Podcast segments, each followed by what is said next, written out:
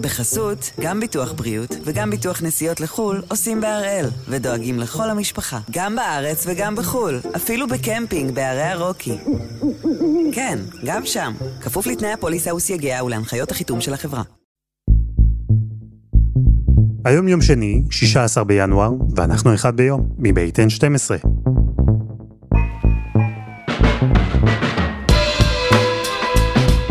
אני אלעד שמחיוף, ואנחנו כאן כדי להבין טוב יותר מה קורה סביבנו, סיפור אחד ביום, בכל יום.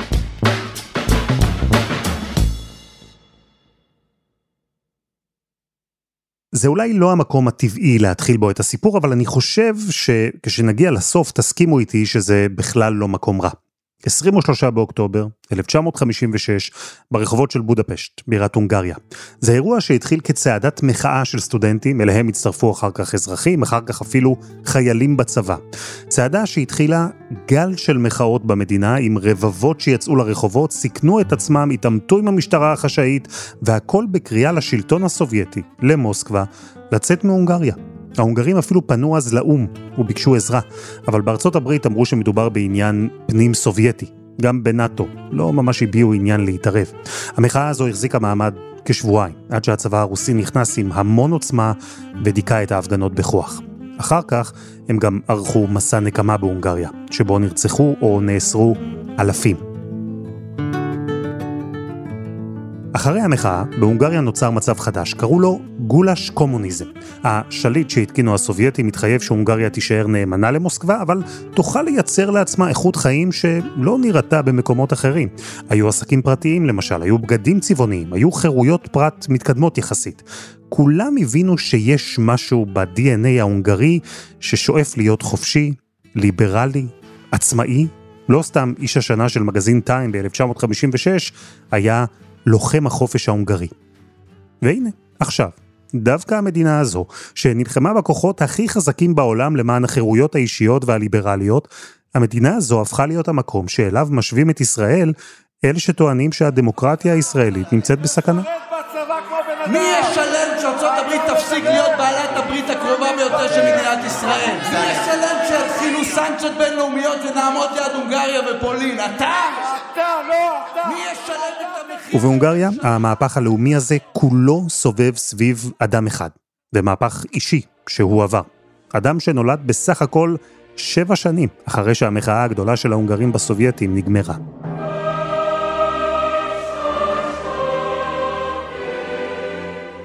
אז הפעם אנחנו עם הסיפור של ויקטור אורבן, ובמידה רבה עם הסיפור של הונגריה כולה.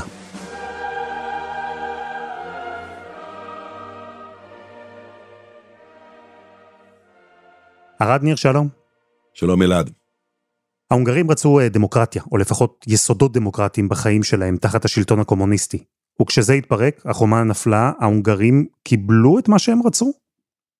אחרי שנפלה החומה, 1989, הונגריה הופכת להיות uh, סמל uh, לדמוקרטיה, לחירות, לחופש מחשבה, מכיוון שהם uh, הלכו בדרך טיפה שונה משאר הגרורות של ברית המועצות, הייתה שם כבר תשתית והבנה של אה, הטוב שביכולת של העם להשפיע על מערכות השלטון, ומן הרגע אה, שכל המגבלות נפלו, הם התמסרו לטוב. כשההיסטוריה קרתה בהונגריה, ויקטור אורבן היה כבר פעיל פוליטי צעיר ומלא שאיפות. מילדות בעוני ועם רקורד של התנהגות בעייתית, הוא הצליח להתקדם בעזרת הישגים יוצאי דופן בלימודים. הוא אפילו קיבל מלגה ללמוד משפטים באוניברסיטת אוקספורד, מלגה שהעניקה לו אגב קרן סורוס, של המיליארדר ממוצא הונגרי ג'ורג' סורוס, אבל אנחנו מקדימים קצת את המאוחר. ארד אורבן הקים את אה, פידס, ארגון לצעירים ימניים, ליברליים, אחר כך הארגון הזה יהפוך למפלגה שהוא יעמוד בראשה, הוא נבחר לפרלמנט, הוא התחיל לצבור כוח, ושבסך הכל היה בן 35, אחרי שהמנהיגים האחרים בהונגריה כשלו במעבר ממדינת חסות סובייטית למדינה עצמאית, אז בגיל הצעיר הזה, אורבן נבחר כראש ממשלה. נכון, תראה, ויקטור אורבן אה, הצעיר תמך אה, בכל אה, ערכי היסוד אה, של הדמוקרטיה. לאט לאט הוא פנה מעט יותר ימינה, ולמעשה מוביל את הונגריה לכל סמלי הדמוקרטיה המערביים. הווה אומר, נאט"ו, כדי להיות חברים בנאט"ו אתה צריך לעמוד בקריטריונים של דמוקרטיה. מועדון של דמוקרטיות ליברליות עם זכויות אדם, חופש מחשבה. ויקטור אורבן גם נהג להטיף לאחרים שחשבו אחרת ממנו באותו זמן, על יתרונותיה של הדמוקרטיה הליברלית, על יתרונות החופש, על יתרונות היכולת לעשות מה שאתה רוצה, איך שאתה רוצה, מתי שאתה רוצה, במינימום התערבות של המדינה והשלטון המרכזי. אורבן הוא זה למעשה שהניח את התשתית להצטרפותה של הונגריה לאיחוד האירופי בממשלה שבאה אחריו. כדי לקבל האיחוד האירופי צריך לעמוד בסטנדרטים מאוד מאוד מסוימים, חמורים, שנבדקים בקפידה לפחות בזמן ההוא, ואורבן הוא זה שהוביל את הונגריה לעמוד בסטנדרטים המחמירים ביותר של דמוקרטיה ליברלית. בבחירות הבאות פידס אמנם הייתה המפלגה הגדולה ביותר, אבל בפער קטן. מפלגות השמאל הצליחו להרכיב ביניהן קואליציה ושלחו את אורבן אל האופוזיציה.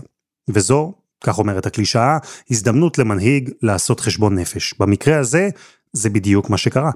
אורבן, אז עוד לא בן 40, הגיע לכמה מסקנות. אומרים שהוא דיבר עם מקורביו על שיטת הבחירות בהונגריה, על התפקיד של התקשורת, על הצורך בקשרים עם הון, אנשי עסקים. ובזמן שהוא היה שם, רחוק ממוקדי הכוח, הונגריה נכנסה למשבר. סוף העשור הראשון של המילניום הזה, 2008-2009, זה שנים של משבר כלכלי חמור בעולם. הוא זיהה כנראה באותה תקופה איזשהו סוג של תסכול מהרעיון של הדמוקרטיה הליברלית בקרב הונגרים שמצאו את עצמם בתקופה של משבר כלכלי. המבוגרים שבהם זכרו שבתקופת הקומוניזם בכל זאת היה מנהיג חזק, היה מה לאכול, היה איפה לגור.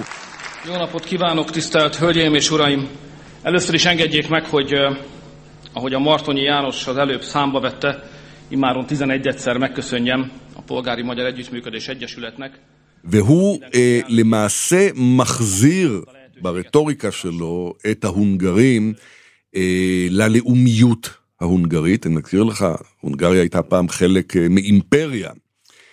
הוא מחזיר את הדת לשיח, הוא הופך להיות מאוד מאוד כוחני, מאוד מאוד בוטה, נגד זרים, נגד מהגרים, נגד להט"בים. באותה תקופה הונגריה הייתה סמל לשילוב של להט"בים בחברה ובדמוקרטיה, והוא מוצא כנראה בהתחלה באופן אופורטוניסטי את הבייס החדש שהולך אחריו. בהמשך, הוא גם השתכנע בזה בעצמו. כששאלו את ההונגרים באחד הסקרים בזמן המשבר הכלכלי של 2008 מה דעתם על המצב במדינה, יותר מ-70% מהם אמרו שתחת הקומוניזם היו להם חיים יותר טובים. קרן המטבע הבינלאומית, האיחוד האירופי, הם ניסו לסייע להונגרים, אבל זה בא במחיר של רפורמות וצנע, וההונגרים כעסו. וויקטור אורבן התחבר לכעס הזה של ההונגרים בבחירות שנערכו ב-2010. נכון. הקמפיין ב-2010 היה קמפיין מאוד לאומני, קמפיין שהפעיל את בלוטות השנאה של ההונגרים כלפי כל מה שהוא לא כמוהם. דיבר כבר אז נגד מערכת המשפט, נגד התקשורת, נגד מיעוטים, במידה מסוימת אפילו אנטישמי אמרנו. הוא לא בחל בשום דבר והוא זכה ברוב מדהים.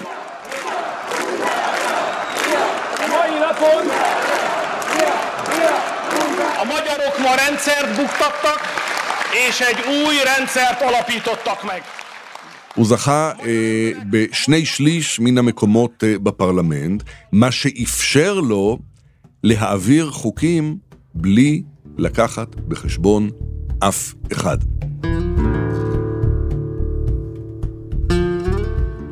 תשמע, הניו יורק טיימס בדיווח אה, מ-2018 או משהו כזה, כותב שבחמש השנים הראשונות אחרי הבחירות ב-2010, העביר אה, אורבן אה, אלף חוקים בפרלמנט, שנועדו לשנות את האופי של הדמוקרטיה ההונגרית לפי מה שהוא רוצה. לא זו אף זו, הם מציינים שכל אחד מהחוקים האלה עבר בלי שום דיון בפרלמנט, כלומר מביאים, מצביעים, מעבירים, מביאים, מצביעים, מעבירים, ומי שהציג את החוקים האלה אה, בפני הפרלמנט זה כל מיני אה, פרלמנטרים, חברי אה, פרלמנט זוטרים מהמפלגה שלו, שאפילו לא ידעו מה המהות של החוקים האלה, מה יש בהם, אבל זאת הייתה דרכו למעשה לשנות בהדרגה את המבנה החוקתי של הונגריה.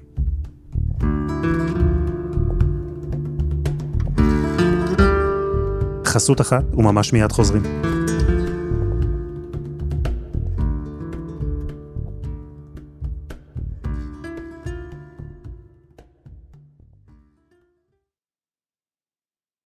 בחסות, גם ביטוח בריאות וגם ביטוח נסיעות לחו"ל עושים בהראל, ודואגים לכל המשפחה, גם בארץ וגם בחו"ל, אפילו בקמפינג בערי הרוקי. כן, גם שם, כפוף לתנאי הפוליסה וסייגיה ולהנחיות החיתום של החברה. אנחנו עם הסיפור של הונגריה והסיפור של ויקטור אורבן, יש אנשים שיגידו שזה בעצם אותו הדבר, בהם גם אורבן עצמו, שהחל מ-2010, הקדנציה השנייה שלו כראש ממשלה, תהליך שבגדול אמר, המדינה היא אני ואני המדינה. וכשהוא הגיע הפעם לשלטון, אורבן התחיל לעבוד, וזה קרה מהר. ארד, מה הוא שינה? בשלב הראשון, ההתמקדות הייתה בשינוי האופן שבו מתקיימות הבחירות. הוא פעל להבטיח, בהדרגתיות אמנם, אבל להבטיח שבכל מערכת בחירות הוא יצליח להגיע לאותם שני שלישים בפרלמנט. זה מאוד מצא חן בעיניו, זה פנטסטי. אז בכל מערכת בחירות אה, אה, שבאה אחר כך, הוא אכן זכה ברוב הזה, מכיוון שהוא שינה את שיטת הבחירות. השיטה היא אזורית, אז כלומר כל אזור שולח מספר מסוים של אה, חברי אה, פרלמנט לבית הנבחרים, ואז המפלגה שלו מגיעה לרוב באזורים מסוימים ושולחת מספר רב יותר של אה, חברי פרלמנט לפרלמנט, וכך הוא מבטיח לעצמו את הרוב של שני שליש בפרלמנט, גם כשהוא מקבל כ-45 אחוזים מקולות המצביעים. כלומר, לא צריך רוב בהצבעה כדי שיהיה רוב בפרלמנט. זה מובנה בחוקה. השינויים שאורבן קידם היו מרחיקי לכת, אבל הרוב שלו בפרלמנט והשליטה שלו במפלגה עזרו לו להעביר אותם בקלות. קחו את שיטת הבחירות החדשה שהוא יזם למשל. היא הובילה לכך שהמפלגה של אורבן יכולה לקבל במערכת בחירות מספר קולות נמוך יותר מאשר במערכות בחירות שבהן היא הפסידה, אבל הפעם זה יספיק לה כדי להשיג רוב עצום בפרלמנט. וזה באמת קרה. וכשבית המשפט פסל חלק מהיוזמות של אורבן בטענה שהן מנוגדות לחוקה, הוא שינה את החוקה. זה לקח תשעה ימים. בהמשך הוא השתלט על אה, מערכת המשפט. הרעיון של אה, הורדת אה, גיל הפנסיה לשופטים כדי ששופטים ליברליים יעזבו את בית המשפט העליון נהגה בפעם הראשונה על ידי אורבן. אבל uh, האיחוד האירופי uh, לא אהב את העניין הזה, נעמד על רגליו האחוריות, ואורבן uh, ירד מהפטנט הזה, אבל הקים פטנט אחר. הוא הקים בית משפט אלטרנטיבי, בית משפט אלטרנטיבי לעניינים ציבוריים, לענייני הציבור. כלומר, בכל דבר ועניין, שנוגע אליו אישית, הוא יכול היה לפנות, ועדיין יכול לפנות, לבית המשפט אה, לעניינים ציבוריים, כי זה הרי עניין ציבורי. אה, זה מאפשר לו כמובן למנות את כל השופטים, זה מאפשר לו למנות את אה, נשיא בית המשפט, זה מאפשר לו לחמוק מכל אה, אישומים בשחיתות או בפעילות לא חוקתית או בדברים שלא נראים. אז אפילו אם הוא לא הצליח לשכנע את הציבור בזה שיש לו שני שליש בפרלמנט, אז ברגע שהוא מגיע לבית המשפט, בית המשפט נתון כולו למרותו. במערכת המשפט המקורית, בית המשפט החוקתי, אורבן ופידז מינו שופטים. 11 מתוך 15 שופטים מונו בחמש השנים שחלפו מאז שאורבן חזר לשלטון. הכל בלי דיונים וכמובן בלי התנגדויות. ובמערכת המשפט החדשה, המקבילה, אורבן שלט לגמרי, והיא זו שאמורה לטפל בעניינים ציבוריים, כלומר כל מה שקשור לחוקי בחירות, או פרשות שחיתות לדוגמה, וזה יתרון עצום למקורבים של אורבן, בהם קבוצה של אנשי עסקים חזקים, כי לא פעם הם, המקורבים שלו, נקשרו בפרשות שחיתות גדולות. אורבן עצמו לא נפגע מכל זה, כי בחלק מהמקרים המידע על החשדות בכלל לא הגיע לרוב ההונגרים. הוא בראש ובראשונה מספרים שאנשים שעבדו בערוצי השידור הממלכתיים, גילו בבוקר שהגיעו בוסים חדשים לעבודה. בוסים חדשים שלא הייתה להם שום הכשרה ושום ניסיון ושום הבנה בתקשורת, אבל אה, הייתה להם הבנה במה שאורבן רוצה. ולשם הם כיוונו. הוא גם הצליח להביא לכך שערוצי התקשורת הפרטיים ייכנו על ידי אנשי שלמה, על ידי אנשי עסקים שהוא מאוד מאוד מחובר אליו ותומכים בו, בחלק מהמקרים אפילו כדי להיסגר. גם כשזה היה עסק אה, לא רווחי, כדי להיסגר, העיקר שהם לא יהיו שם. כל זה קורה בחסות מה שמכונה חוק התקשורת.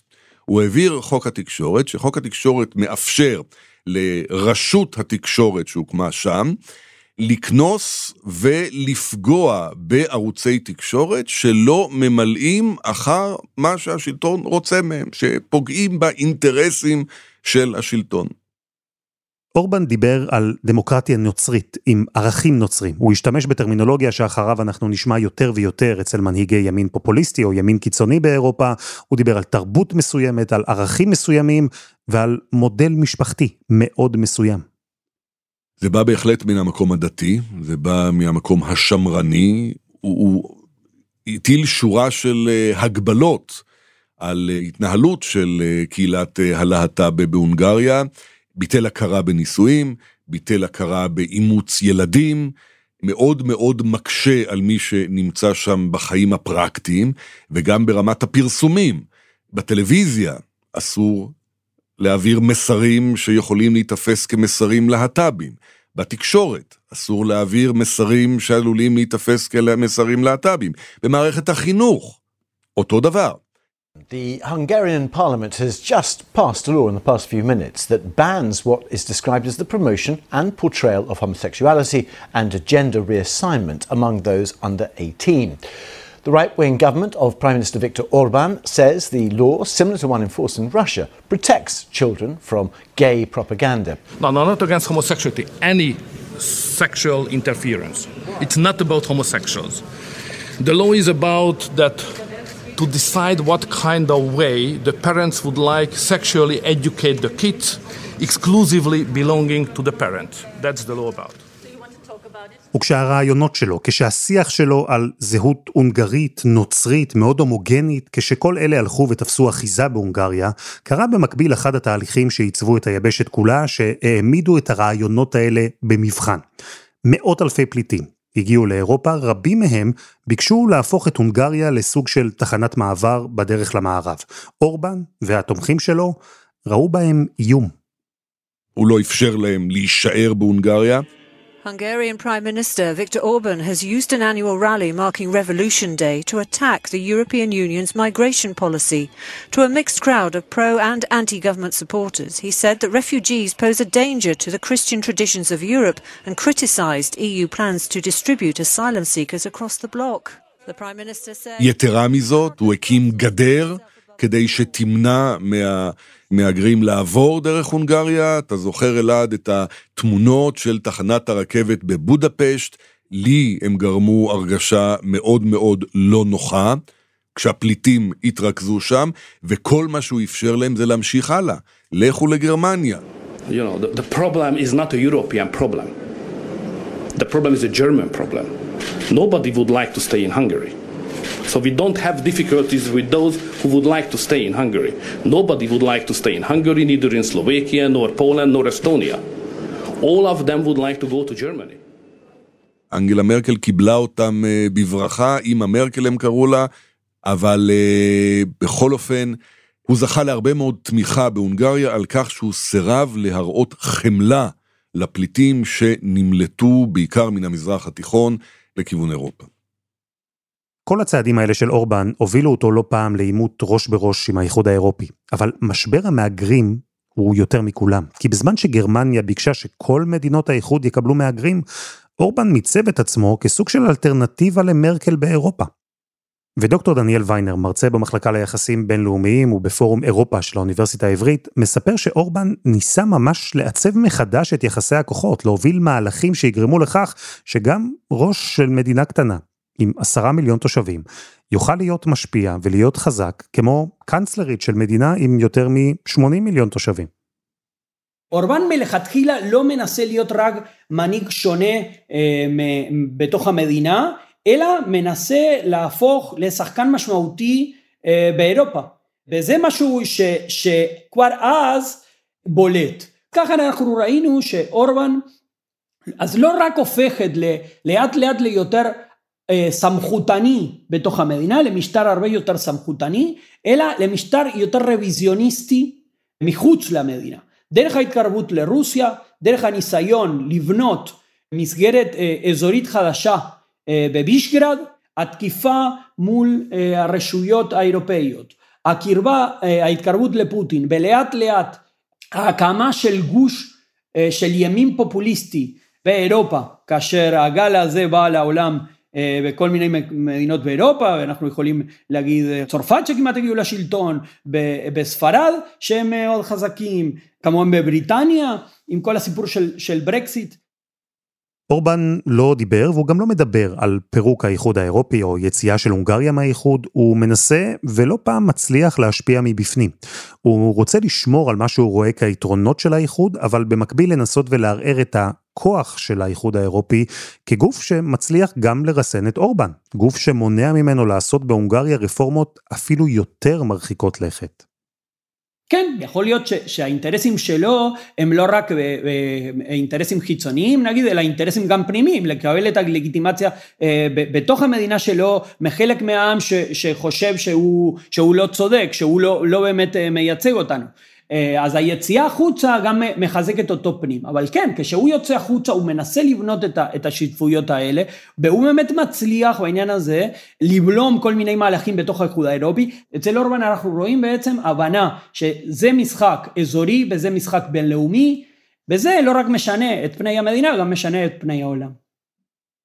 ארד, עם כל הכבוד לאיחוד האירופי, שאורבן הפך לכתובת לביקורת, האויב הכי גדול מבחינתו הוא מישהו אחר. בתקופת משבר המהגרים הדבר הזה בא מאוד לידי ביטוי, לפי אורבן, מקור כל הצרות של הונגריה, הוא המיליארדר שתומך במטרות ליברליות, דמוקרטיות ברחבי העולם, שהקרן שלו שלחה בזמנו את אורבן לאוקספורד, אני מדבר על ג'ורג' סורוס. ג'ורג' סורוס, כן, שם מוכר אה, לכולנו, אה, גם אה, כאן הוא הוזכר. אה, ג'ורג' סורוס אה, הוא אה, מיליארדר אמריקני, תומך ליברליזם, ממוצא הונגרי, יהודי, עונה מבחינתו על כל מה שצריך כדי להלהיב את ההמונים. הוא יהודי, הוא עשיר, הוא ליברל, הוא מנסה לסייע לגורמים אופוזיציוניים ליברליים בהונגריה, וכל הדברים האלה ביחד אה, מביאים את אורבן להשתמש בביטויים שקשה לחזור עליהם. אה, הוא מכנה אותו בכינויים שהם כינויים נאציים פר אקסלנס. Let's be honest. The most evil things in modern history were carried out by people who hated Christianity. Don't be afraid to call your enemies by their name. Uh, I know George Soros very well.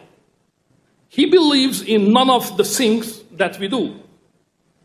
And he has an army at his service money, NGOs, universities, research institutions, and half the bureaucracy in Brussels. He uses this army to force his will on his opponents, like us Hungarians. הוא למשל הציב שלטי חוצות שבהן אה, נראה סורוס אה, מפעיל כבובה על חוט את אה, מי שהתמודד מולו ב-2014 בבחירות שהתקיימו אז, ממש רפרנס לקריקטורה נאצית בהקשר הזה. הוא מכנה את ג'ורג' סורוס אויב לא כן ערמומי, מסתתר, לא ישר מושחת, לא לאומי, לא בינלאומי, לא מאמין בעבודה קשה אלא בספקולציות עם כסף, אין לו את המולדת שלו, אבל הוא מרגיש שהוא הבעלים של העולם כולו. אנחנו נלחמים באויב שונה מאיתנו, לא פתוח אלא מסתתר. כלומר, אלה, אלה, אלה טקסטים אה, שמעוררים הרבה מאוד אי נוחות. בין שלטי החוצות, הוא גם אה, תקף את האיחוד אה, האירופי. והוא שם את אה, סורוס יחד עם אה, אנשי האיחוד האירופי, והוא אומר, מגיע לנו לדעת מה מתכננים בבריסל, כן, במטה האיחוד האירופי.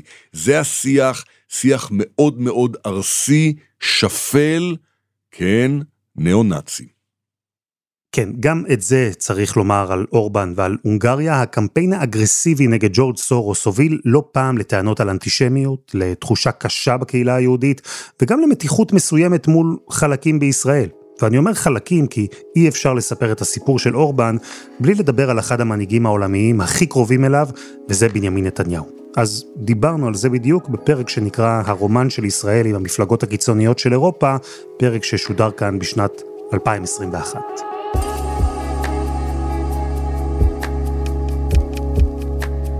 אז ב-13 השנים האחרונות אורבן מחזיק חזק בשלטון, הוא השנה יחגוג יום הולדת 60 מבחינתו, יש לו עוד שנים ארוכות שם.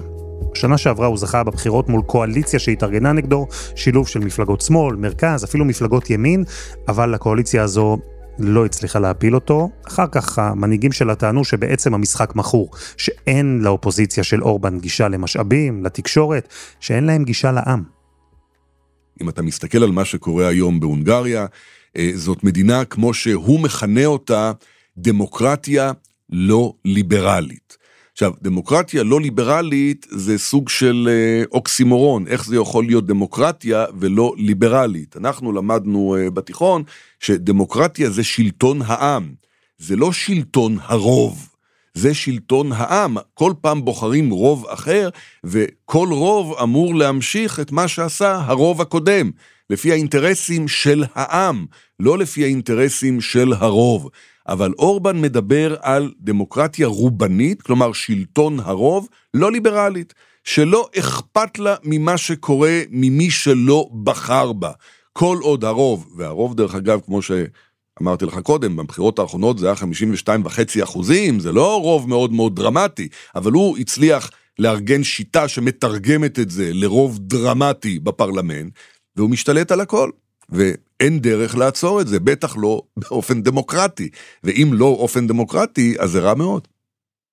וכשאורבן אומר שהונגריה היא דמוקרטיה לא ליברלית, זו ההגדרה שלו, כי בעולם יש היום את מי שטוען שהונגריה היא כבר בעצם לא דמוקרטיה. נכון. המוסד אה, הבריטי Freedom House, שעוקב אחר אה, דמוקרטיות אה, בעולם, מגדיר את אה, הונגריה היום כשלטון היברידי, כלומר שלטון מעורב, שלטון אוטוריטרי, כלומר שלטון סמכותני אה, של בן אדם אחד וכל מי שהולך דרכו, שמקיים בחירות. אז כן, יש בחירות, הבחירות בהונגריה הן בחירות חופשיות, אבל הן לא בחירות הוגנות. מה זה אומר? זה אומר ש... לא מזייפים את מה שיש בקלפיות. זה לא כמו שפוטין מקבל 80 אחוזים בבחירות ואסד מקבל 98 אה, אחוזים בבחירות. הקלפיות כנראה אה, משקפות את מה ששמו בהן, אבל כדי להיחשף לרעיונות השונים בבחירות, כדי להיחשף למה שהאופוזיציה אה, אומרת, הונגרי ממוצע צריך להתאמץ. תראה, דיברנו על התקשורת, על הגבלת התקשורת, אז בהונגריה, ברשתות החברתיות אפשר להתבטא. אגב, בגלל האיחוד האירופי. כן, זה לא כמו בטורקיה. בהונגריה לא אוסרים עיתונאים שלא מתיישרים באופן אה, אינהרנטי עם השלטון. בטורקיה כן, כי טורקיה לא חברה באיחוד האירופי. אז משהו בכל זאת עדיין עוצר את אורבן אה, מלהגיע למצב שארדואן כבר הגיע אליו, כן? אבל כדי לדעת מה האופציות שלך יחסית למה שאתה שומע בטלוויזיה בהונגריה או קורא בעיתון, אתה צריך להתאמץ. אתה צריך להגיע לאתרי אינטרנט מסוימים, אתה צריך לעקוב ברשתות החברתיות. ובבודפשט ובערים הגדולות, אנשים עושים את זה. בגלל זה גם ראש עיריית בודפשט הוא מהאופוזיציה. הוא לא ראש עירייה מטעם אה, פידס, מטעם אה, אה, מפלגתו של אורבן, ומפלגתו של אורבן זה בעיה. אבל רוב אותם עשרה מיליון הונגרים, לא מקבלים, לא, לא יושבים באינטרנט ו- ו- וקוראים אתרים של אופוזיציה, כן, הם הולכים לעבודה, חוזרים הביתה, פותחים עיתון, פותחים טלוויזיה, ומקבלים אך ורק מסרים מסוג אחד.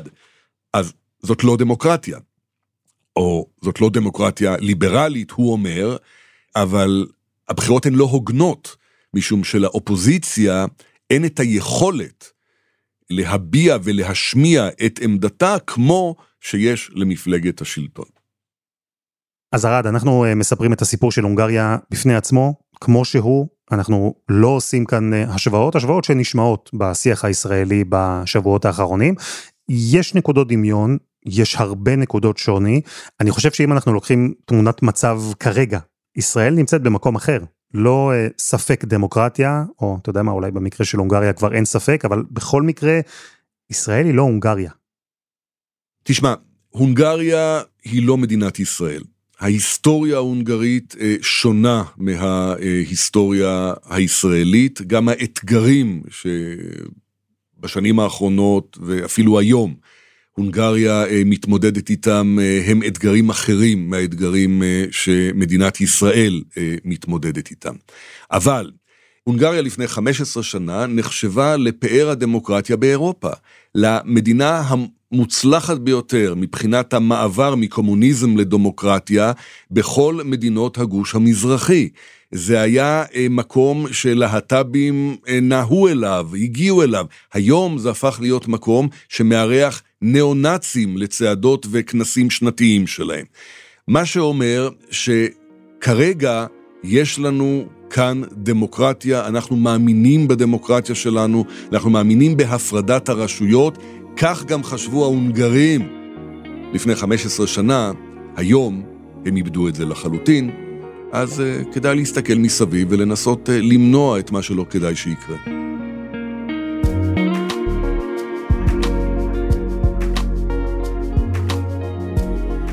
ארד, תודה.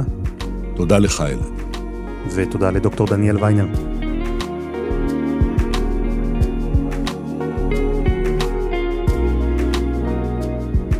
וזה היה אחד ביום של N12, אנחנו מחכים לכם בקבוצה שלנו בפייסבוק, חפשו אחד ביום, הפודקאסט היומי. העורך שלנו הוא רום אטיק, תחקיר והפקה, דני נודלמן, עדי חצרוני ורוני ארניב. על הסאונד יאיר בשן שגם יצר את מוזיקת הפתיחה שלנו, ואני אלעד שמחיוף. יונה לייבזון תהיה כאן מחר.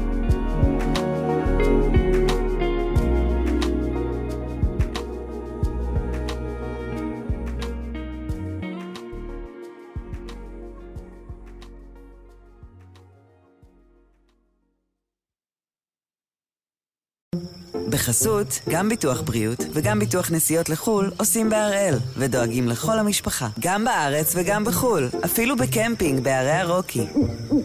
כן, גם שם, כפוף לתנאי הפוליסה וסייגיה ולהנחיות החיתום של החברה.